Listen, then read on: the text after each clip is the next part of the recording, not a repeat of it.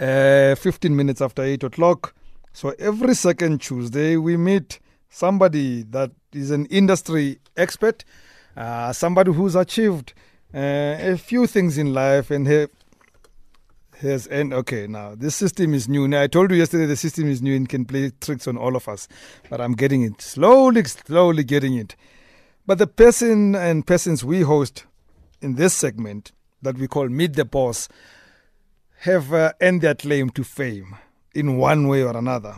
But the purpose of our conversation with them is mostly to celebrate them because they are leaders in what they do, they've achieved. But we also want to learn a few things from them because there is no such thing as free lunch. So they must teach us something before they leave. So tonight we meet Lee Naik. Not Nike, guys, uh, but Nike, and I can spell it for you. N A I K. He's CEO of TransUnion Africa. He he says that he knows everything about all of us. and you know he does. Uh, he leads a portfolio of businesses that help uh, organizations to make more informed decisions and consumers manage their personal information to lead a higher quality of life. Uh, he's going to explain it in a way that you'll then appreciate what we do on Mondays in our consumer feature because TransUnion is linked to what we do in our consumer feature on Mondays. Lee, good evening and thank you for coming in. Thanks for having me, Rams. I really appreciate it. Thank you. And I, I'm also appreciating that you dress very well for radio. I have to look the part yeah, all the time. absolutely. Absolutely. I love it. So as I as I warned you uh, back backstage, uh, we, we're gonna spend more time talking a bit more time talking about you. One of the reasons we do that, Lee, is because people reach stages like CEO or chairman of organizations and they think their past is not necessary. Now, the argument here with us is that you know it's necessary in many ways. Somebody, even somebody who doesn't know you, listens to your story and they say, "Wow, I can also dream." But for us, it's also somebody who comes from where Lee was born, and they can be say they can say that's one of ours out there. So we force you to come out and tell people those things so that somebody out there can say, I'm proud of this fellow. But of course, we also help those that you left with their money many years ago from your old, you know, township or wherever you were born to trace you and get the money from you now that you're on the radio. So, where does the story begin? Story begins in Chatsworth in Durban. So, I grew up in the township of Chatsworth, been there my entire life until I moved to Johannesburg 20 years ago right? So, wow. so as you know, all our chats, all our, our, townships have units or numbers. Yeah. I'm a recipient of Unit 2 in Chatsworth. So I grew up there my entire life and uh, grew up in a staunched house where very regimented, you know. Yeah. If you weren't being guided to be on the straight and narrow, you weren't going to be on the straight and narrow. Yes. So you go to school, you do your homework, you hit the public library, you're doing five to eight books a week. So it was a very straight and narrow. Uh, to break out of your setting, as you know, yes. it requires a lot of determination and focus. I'm lucky that I had parents that actually f- kept me on that straight and narrow. So kept the hard work going all the way through. Ended up at Natal University in Durban we ended up doing a. Uh, Before let's let's not go to Natal University that quickly. We will get to it. we, will get to it. I, I, want us to talk about the Chatsworth that you grew up in. Sure. You know this environment at the time that you grew up in. I, I can imagine it was not in in this South Africa. Mm, yeah, for sure. You know, actually, I remember the very first school I went to. Uh, it's actually shut down now. In in my class one, which we call it class one back in the day, class yeah. one and class two, I went to a school called the Chatsworth State Aided Primary School, which was the first school for Indians, actually. Really? It was a school built on stilts and made of IBR metal, right? And it was quite a fascinating school back in the day for those that went there, in that we had one class one, one class two, one of every class. Yes.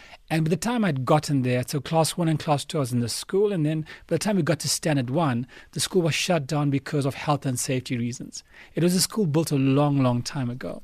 So for those that remember it, that's where it all started. That's where it all started. It all started yes. there.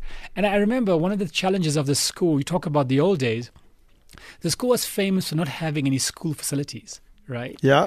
So on a Tuesday, I think my our day was the Tuesday, we had to have sports. Sportsmen single file walking from the school to the municipal ground to do an hour of physical education, yeah. whether soccer or whatever it was, and you'd march back single file.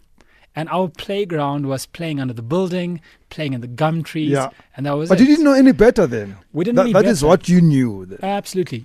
You almost, I guess it's important that the context is key. We always think Yeah. about the context you're in.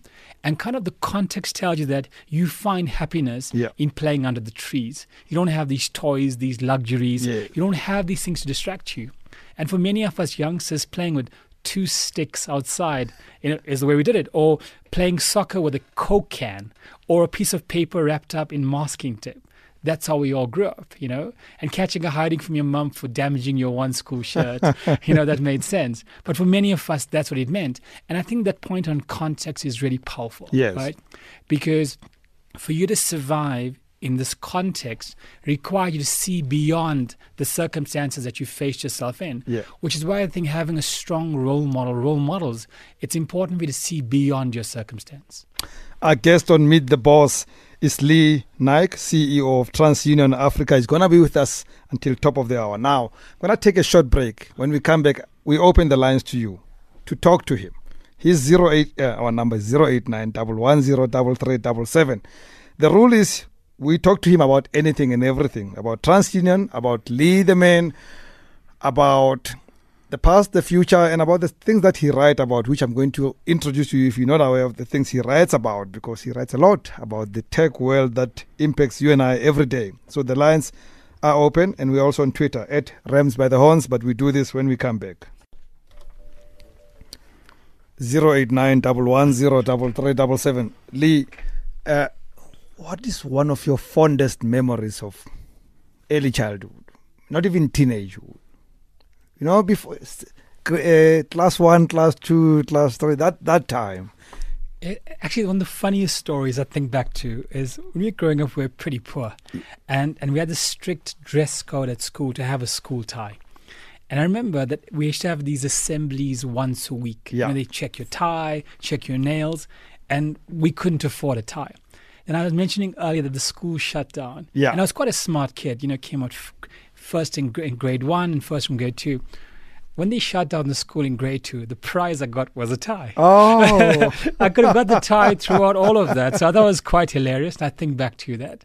But I guess everything is about, you know, it's it's a journey you're Yeah, on, right? yeah. Absolutely. and as as you go through and you go to high school and stuff like that, what are your dreams made of at the time? I mean, do you, is this Lee the same Lee that you were dreaming about then? Well, it's actually interesting. You know, one of the things I'm a, I did a degree in computer science. I mm. mentioned it briefly earlier.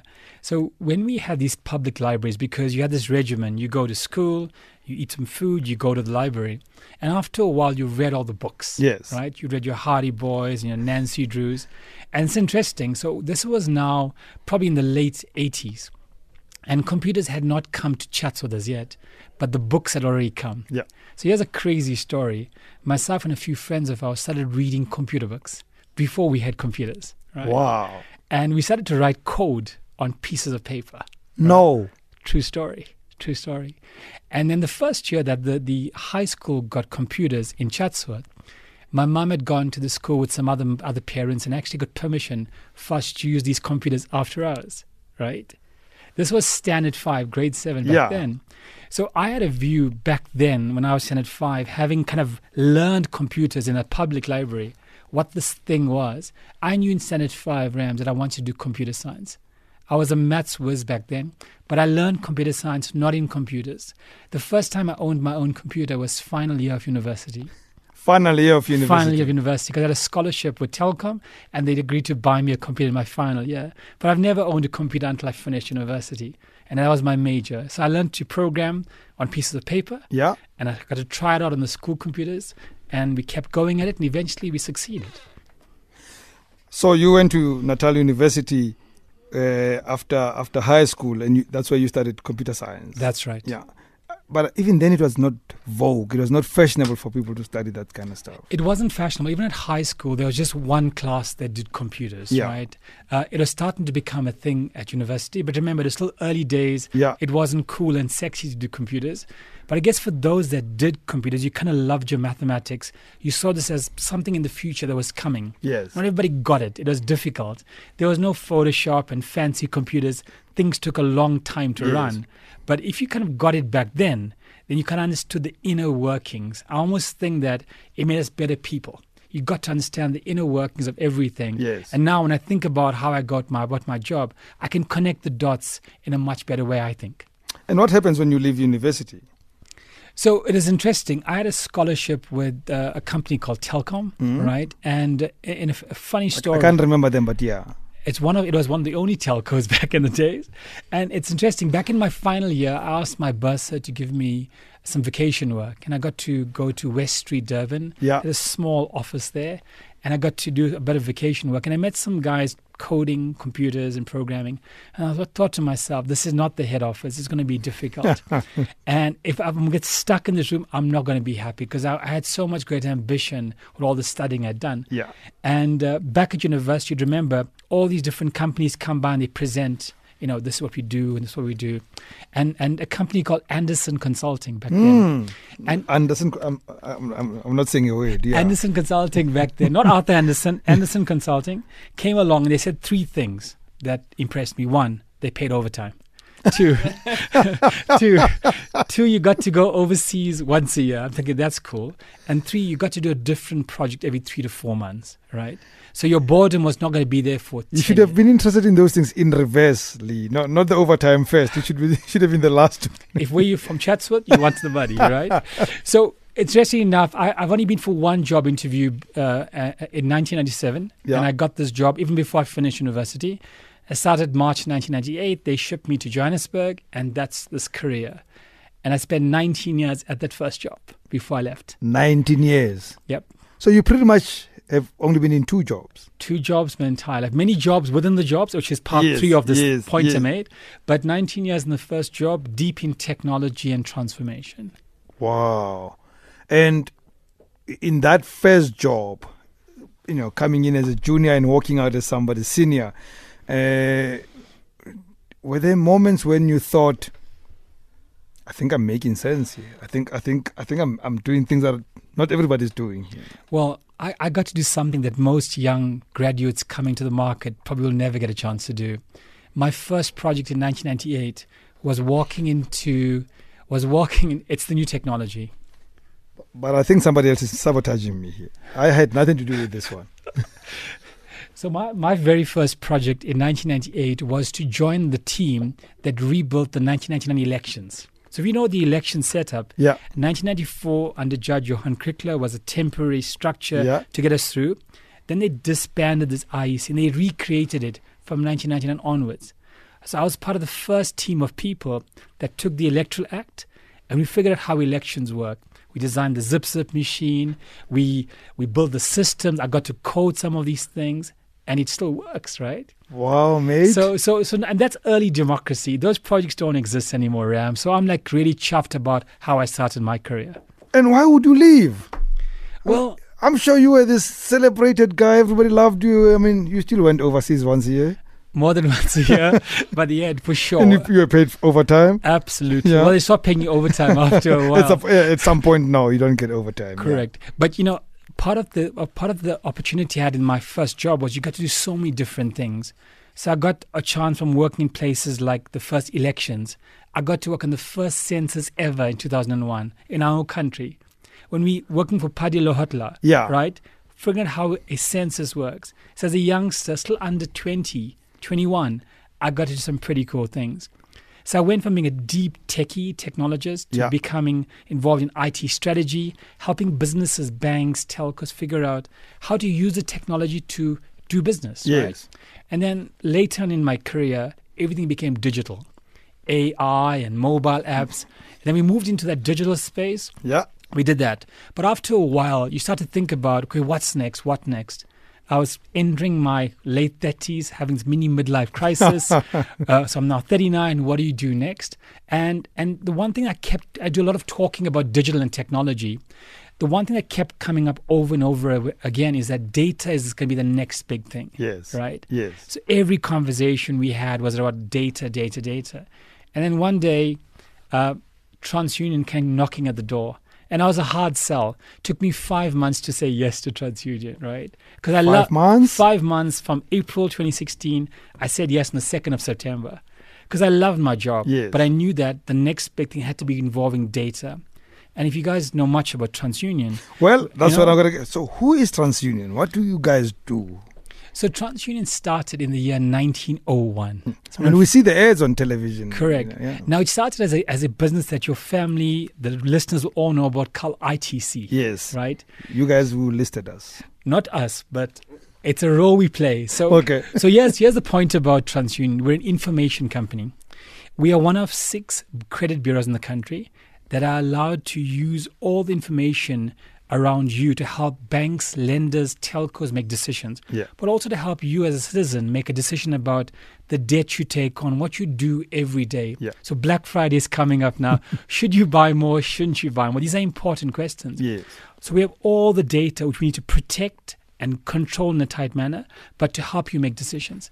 So when I joined TransUnion, the question was with all this data we have, can we solve really interesting problems? For example, we've been talking since the dawn of democracy about a better life for all. Yes. How do we grow the economy by introducing new participants into the financial markets? This cousin you know from Soweto or Chatsworth or Alex that couldn't get his first car loan or first personal loan, he's trying very hard. How do you give him a second chance? Yes. Now, for me, when you combine data with artificial intelligence, we now have the opportunity to, rethink the way things gone and say, listen, actually, Lee's a better guy. Let's find a way to bring him into the system. Now, I've been focusing on that for the last 22 months, driving this, this African business to help drive problems like financial inclusion, rehabilitation, helping businesses that are now being challenged by other banks, other telcos, telcos behaving like banks, bank behaving like telcos. All of this happening all around, but how use the power of the data flowing through the digital world to help solve some of these problems. It's fascinating. Well, you gotta solve it for me now because I, I, I want to understand it in simplest of terms. How how you would use that data to make more people employable in Alex. Cool. So let me let me break it down for you. 57 million people in the country. Hmm. 25 million have an active credit status. So 25 million people have a personal loan, some microfinance, they have a car, mortgage, etc., etc. According to Stats SA, there are 33 million economically active people, right? So they're participating. Some have cash, some hide their money under the mattress, Yeah. but they want to participate, but they don't look like the person that the bank wants, right? So if we can show, for example, that Rams and Lee are trying to be a better person, right? By understanding more about the person using the data we mm-hmm. have. If I can say based on your behavior that you're starting to improve, right? And if I could tell the bank, listen, Rams had a problem 18 months ago, but I can see he's rehabilitating, right? In three months, he's going to be a better guy. Let's bring him on. Yeah. Right. Now, with the power of data and the technology we use, we're able to do that. So we built this new technology, RAMS. In February, we launched it. And as the banks and the telcos start to adopt it, we're going to identify another 3 million people to join the financial markets. 3 million. Three million people. 3 million. Up to 3 million that could be participating in the economy. Now, you know as well as I do, we're a consumer driven economy. Yes. The more consumers participating, the better the economy does. Yes. And now we're in technical recession, minus 0.4% in the last quarter.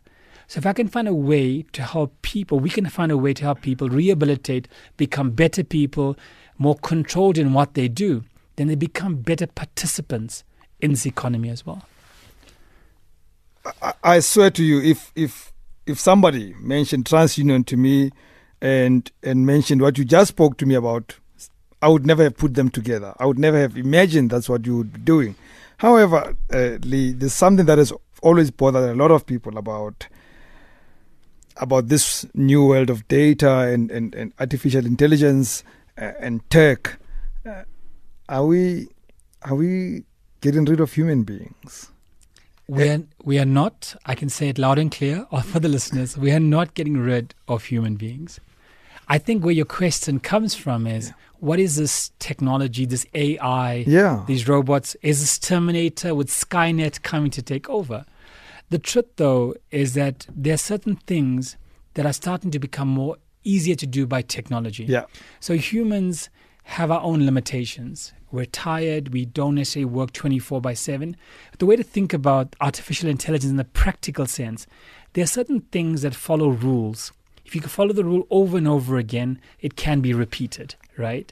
Uh, if there's a process that can be repeated over and over again, right? These are repeatable, industrialized processes, right? Those are things that technology will take over. These are tasks that are better suited to humans, better Yeah. suited than the humans.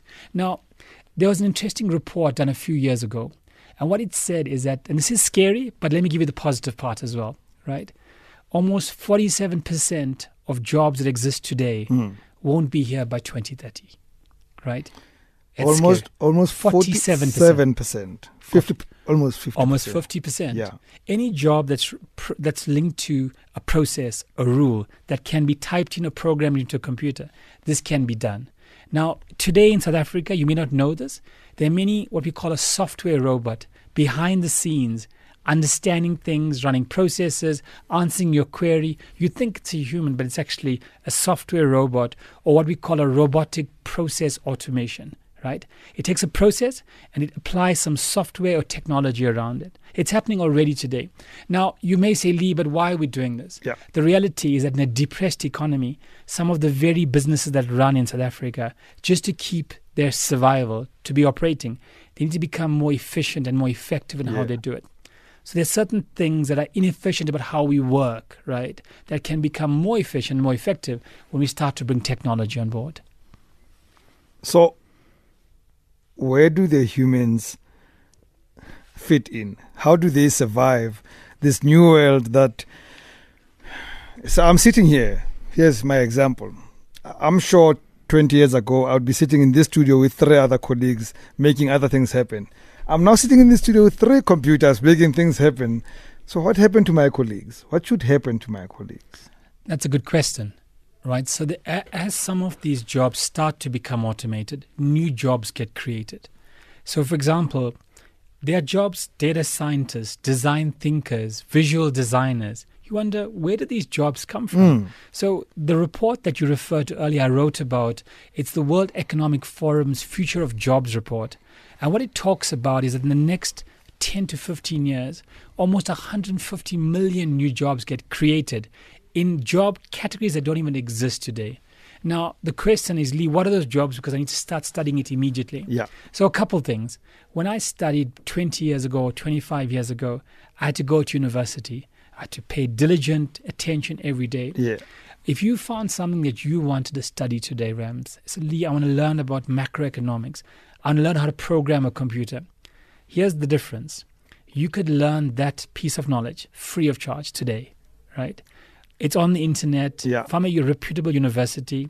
Many employers don't necessarily want the certificate. They want to know that Rams can do this Can job. do this job. Correct. And, Yeah. and, and places like Coursera, edX, Singularity University, Udemy, Khan Academy, they are being funded by the biggest philanthropists in the world, funding this and saying, let's get the education out there.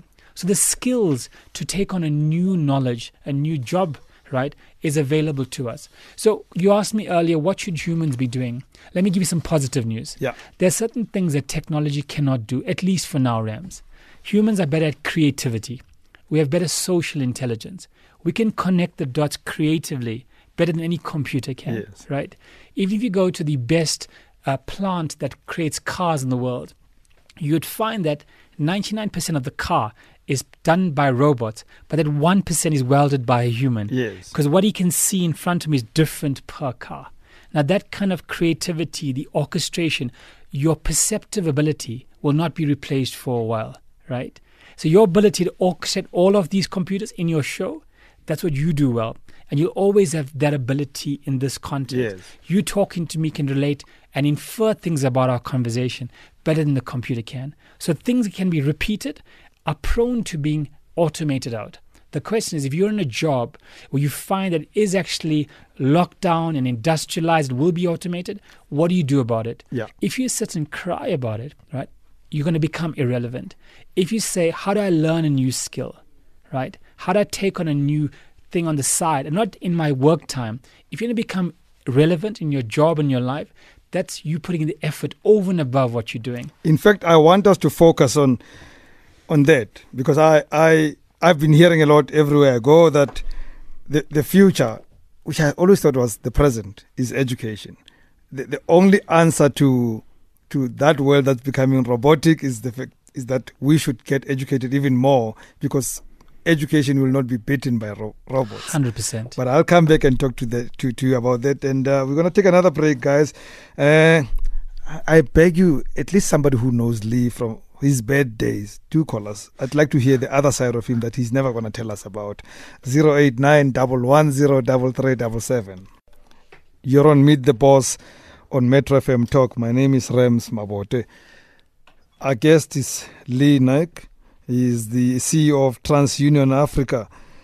But I love more the talk that we're having on uh, AI and the future of work and stuff like that. So, so uh, Lee, years ago, I worked with a mining company, and and they told me that in countries like Australia and Canada and stuff like that, we have less people working underground in the mines and digging the minerals and, and, and transporting them and stuff like that. Then I asked the question, but then what happened to those people? Do they have jobs? I mean, and the funny thing is that the, the, the next line from my source was, and in Australia they still have an, a negative job problem. They still need more people for jobs, Mm. in spite of the fact that there are jobs that are obsolete. How how does that happen? So in places like Australia, what you found is we call it mechanization. Yeah, So these robots and these technologies are starting to automate things that are hard. So digging up, finding where the coal is, where the gold is, digging it up. What we've found in digital is that there are more people required to orchestrate the machines.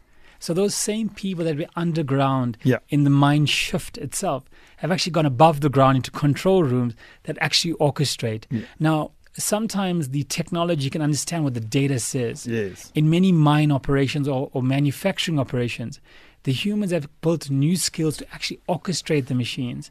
Now, there's something we call augmentation. You Yeah. hear about augmentation, where the human is partnering with the machine Yeah. to do a job.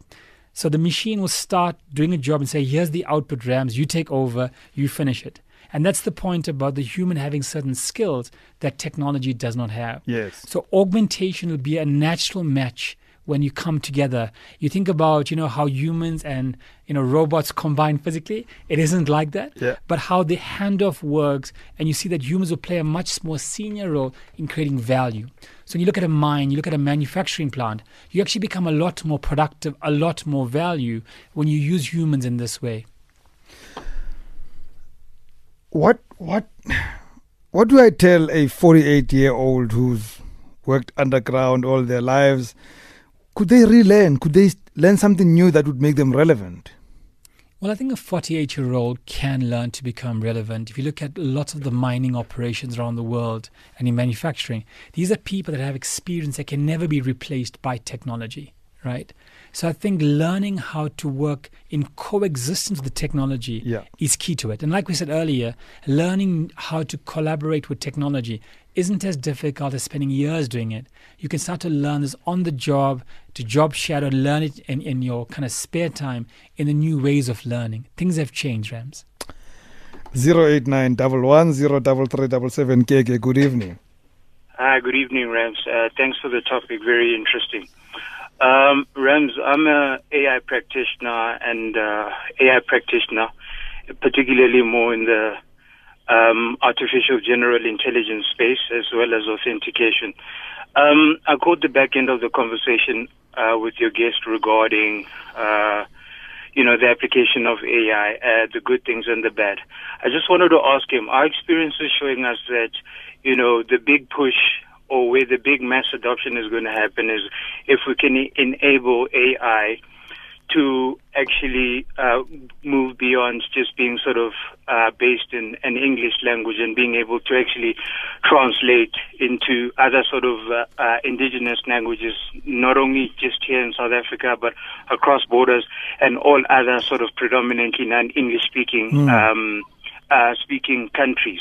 I wonder if he's got any thoughts around that, particularly when you think about, you know, uh, its application in terms of, for example, you mentioned the fact that uh, it, the loss of it's uh, anything that's rules based. Yeah. But ultimately, unless you can translate that into language, and we know that particularly most of the code that's been developed right now, uh, you know, around AI is mostly based in English. Does he think that if, you know, the big liberalization around you know the code the code base being transformed into different languages could actually uh, be the big push in terms of mass adoption of these kinds of technologies. Brilliant question, KK. Thank you for the question, and please listen on the radio.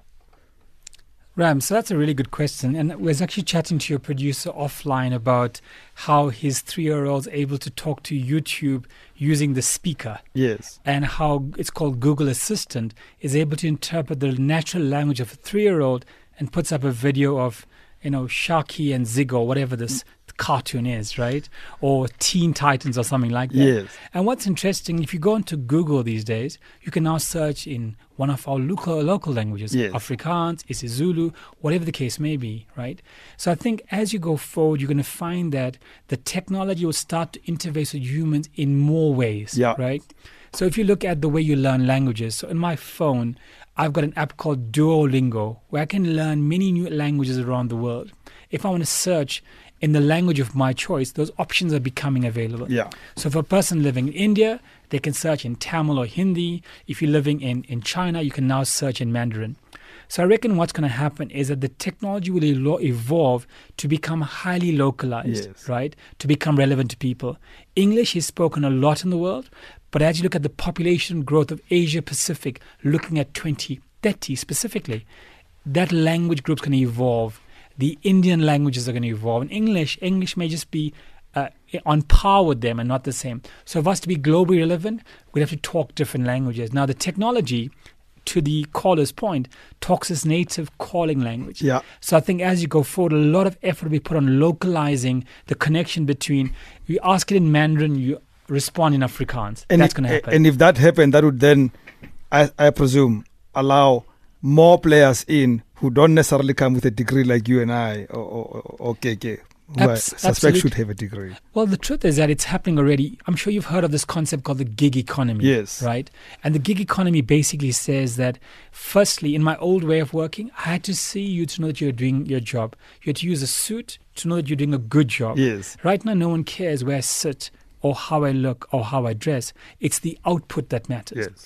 And you're going to find that as you go into the gig economy, you're going to find that jobs move all over the world. For example, the guys In fact, supplying. may, may I interrupt you because I'd like us to, to conclude our conversation on the gig economy. I, Sure. I, I'm a I'm a lover of the gig economy. I keep on telling people now that uh, if you're not in the gig economy, you're not going to have a job tomorrow. So let's take another break, one last break, I promise you. Then we talk more about the gig economy. Sure. So this is the last mile of uh, this conversation on Meet the Boss. I just don't understand what happened to the time. Uh, but, we- you know, we're going to try and make it interesting. I'd like us to speak quickly for, say, two, maybe three minutes on the gig economy, and we're then going to conclude about how TransUnion is important and how we can use our information as you know to help us. Sure. We're scared of what you guys keep about us. We don't know, know, but we'll get to that. This gig economy thing is is I I have argued that the truth is if we don't become part of that, uh, a lot of us will, will become obsolete going forward. Sure. I guess the truth is that work was becoming democratized. Yeah. So I don't need to see you to know that you're doing the job. Yeah. Work will become more in parcels, and someone will say, Listen, all I want to do is I want you to staple these pieces of paper, or I want you to walk to that location and tell me whether this GPS coordinate is where the Nando's is or where the Wimpy is. Yeah. These are small commoditized jobs. There's no terms and conditions, there's no contract. You confirm that, I'm going to pay you rams. That's the gig economy. You show up, you do something. And this is called the virtual job market. In places like China, there are over 10 million people signed up to this virtual job market. If someone says, I'm looking for 100 guys to paint the house, and when you're done, the job's done. That's this compartmentalization of jobs that are happening. It's here to stay because the main mainstream jobs are starting to become fewer and fewer. Yeah. As you start to get a skill, you'll be able to accept a job in the gig economy and say, I can do the job, I can go somewhere else. More flexibility, working from home, and changing jobs as you want to change your lifestyle. And then, of course, uh, what most of us would like to know, because you hear a C of uh, TransUnion, uh, that s- spook that we're all scared of, is w- what good can I get out of out of TransUnion as as just a normal person with a credit record and hopefully a clean credit record? Correct. So, a couple quick things. It's a tough economy right now. Do you agree? Yeah. It's tough. Now, in a tough economy, information is power. Yes. A credit bureau's job is to give one free credit report to every citizen that calls us every year. Yeah. There are 25, poten- 25 million potential people to call me, but only 600,000 people call a year. There's one phone call. You call us, you get the report, but information is power. So what are you going to know? You're going to know who has information on you. Yeah. So somebody's bought furniture on your account. It wasn't you. You're going to find it on that report. If you are not paying your account on time, it's going to show up on that report. If somebody has listed a judgment as against your name, you're going to know this report. Now, it's scary to call a bureau because the bureaus are known to be scary. Yes. But here's the point, Rams. For you to rehabilitate and to access this credit economy because it's tough right now with disposable income. So the credit market helps us to live every day. So my, my advice is very simple. Call us 0861 482 482. Go to transunion.co.za. Get your one free credit report every year. It'll tell you tell us about what do they have about you, your address, Yeah. your full name, your ID number, what accounts are open, what are paid, what judgments are against you. There's a way to rehabilitate, but it starts with taking control of your own information. Because if I don't know, I won't start the rehabilitation program. 100%. 100%. Lee Naik, or Nike actually. Why do I want to pronounce it differently, Lee? I, I just feel like when I say Nike, I feel like I'm a South African who's mispronouncing Nike. It's been wonderful having you here. You, it, I, I reckon, even I did not know enough about what I should know about TransUnion. I think I stopped at knowing that you know the best stuff about me, and I didn't want to know any any better. But most importantly for me, this conversation has made it clearer about the the future of the world of work, A- and I and I'm glad now that you've allayed one big fear that we're not going to replace people with robots. Going to. Information is power. Take control, Rams. It's been great having you here in studio. I hope our paths will cross again, but continue doing your great job. Thank you, Rams. I appreciate it. This conversation, guys, will be on podcast shortly on www.metrofm.co.za. And before I leave, one last message. Worried about work? Having a career crisis? Don't panic. Watch Ispani. Catch us on SABC One every Tuesday, 2 p.m. and get on the presser pusher panda path to your future. Get your grind going with our hustlers as they share their journey to the working world. What better way to prepare th- that learning from uh, hustlers making it happen? Ispani SABC 1, Tuesdays at 2, brought to you by SABC Education, enriching minds, enriching lives. And that concludes our show this week. We're back next Monday. Uh, that means I am crediting back two full minutes to DJ Man. I've always owed him a lot of time. So I can get out of here and he can do his job. From me, Rams Mabote, good night and God bless.